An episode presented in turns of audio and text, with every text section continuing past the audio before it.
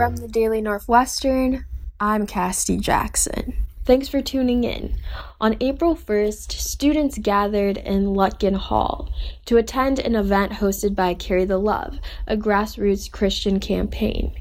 Each year, Carry the Love travels across the country, holding Christian worship services on hundreds of campuses. So, I'm part of RUF, Reformed University Fellowship. It's a Christian group on campus.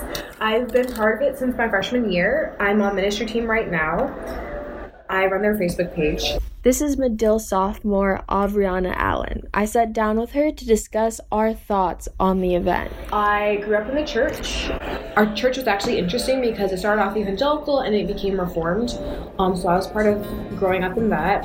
I did a lot of studying of like catechism. Catechism is kind of like a book that summarizes the Christian faith, and so as a child, I would learn that. Um, so I have a pretty good grasp of some of the aspects of the Christian faith. Here, I go to a church that's a little far away, but it's pretty small and is also reformed. So I was not raised in like a religious home. I went to Catholic school for a little bit of my childhood, but never believed in anything at all. Then freshman year, winter break, I started looking more into Christianity and when I got back from winter break and jumped into winter quarter, I joined Cru which is a religious organization on campus. And I also joined Impact, which is a ministry within Cru geared towards black students on campus. I joined both of those groups and were involved in them from winter quarter of my freshman year until fall quarter, the end of fall quarter of this current school year. It's kind of just been a journey of like me learning about Christianity, figuring out where I fall in regards to like my beliefs. So, what was your prior knowledge of Carry the Love? I actually have no knowledge of Carry the Love. I saw it as a Facebook event that some of my friends were going to. And honestly, I read the description and was kind of nervous about it because I don't know how to put this. the idea of another Jesus movement has a lot of connotation with According to their website, Carry the Love runs on the belief that students need Jesus now more than ever, citing high rates of rape, racial discrimination, alcohol abuse, depression, suicide, and lack of Christian involvement. With that, Carry the Love holds a motto of starting a new Jesus movement. For Allen, this call for a new Jesus movement rings similar to religious movements of the past, and not in a good way. The idea of another Jesus movement has a lot of connotation with movements in the past such as the first Great Awakening, the second Great Awakening, all the stuff in the 80s, the Jesus people, a lot of things that either kind of turned out to be cults or really burned people over. So I was a little bit nervous just from the start as to what it meant. For me, I walked into Carry the Love with a completely different mindset having attended last year's Carry the Love event and having enjoyed it, I was excited to see what would come of this year's.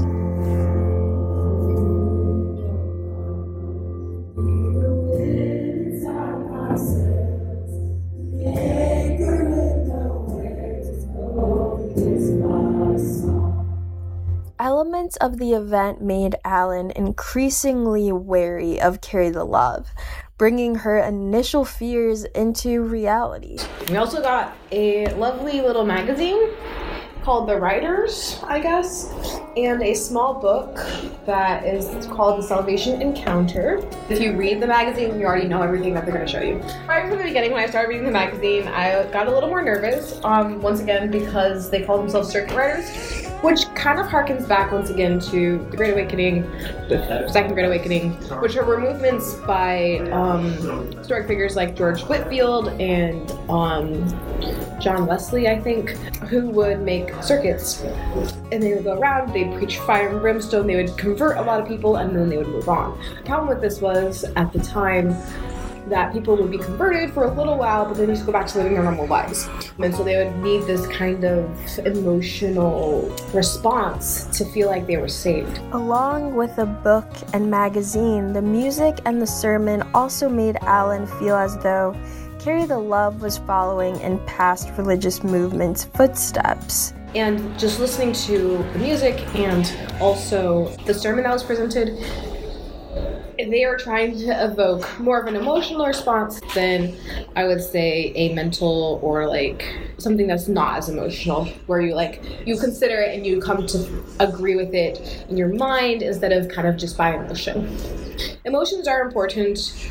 I'm not trying to downplay that, but a lot of times people find that if they rely upon an emotional response for anything, the emotions come and go, so it will not remain very constant. So if you start off doing Christianity or really any religion with just emotions, if that religion doesn't continue to produce the same emotions, you're not going to stick with it.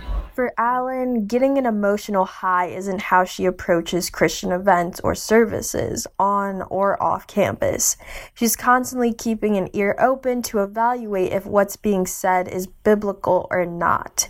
And for Allen, the sermon seemed to be a mixed bag. But Jesus Christ is the answer to our mess. Let's go together. Let's show the world a love that sacrifices for one another, a love that listens to your long behind stories. Let's, let, us let's have a let's have a type of love. I get a lot of flack because I tend to ask a lot of questions after pretty much anybody's sermon because I tend to listen to it and try and figure out whether everything is biblical or not. There are definitely things he said that were true. But a lot of what came around it was really questionable or false. So that means that he might say something like, you're saved by the grace of God alone. And I'd be like, yes, that's true. But he also might say, like, you need to bring Christ into you. You need to, like, accept God. You need to, like, reach out to him. And that I would say, like, whoa, wait a second. That's really questionable. Allen also said that Carry the Love left too many questions to the audience, leaving room for wrong interpretations of who God is. There were these lines that were really supposed to like pump us up, which were "You are good, you're good," and then the other one was "You're never gonna let, you're never gonna let me down." And singing those very repetitively, I was like, I'm over it. Um, this isn't really hyping me, and it's not really explaining a lot of the complexities of Christianity, which is one of the reasons why I have problems with that kind of repetition. Because there's a lot of other things that Christianity says about God other than that He's good. Um, and just seeing He's good over and over and over again doesn't really explain to people who are Christians or people who aren't Christians what they're actually trying to say. Overall, Carry the Love felt more like an orchestrated performance than a worship service. Yeah, definitely considered it to be more of a production than an actual like worship service in some ways.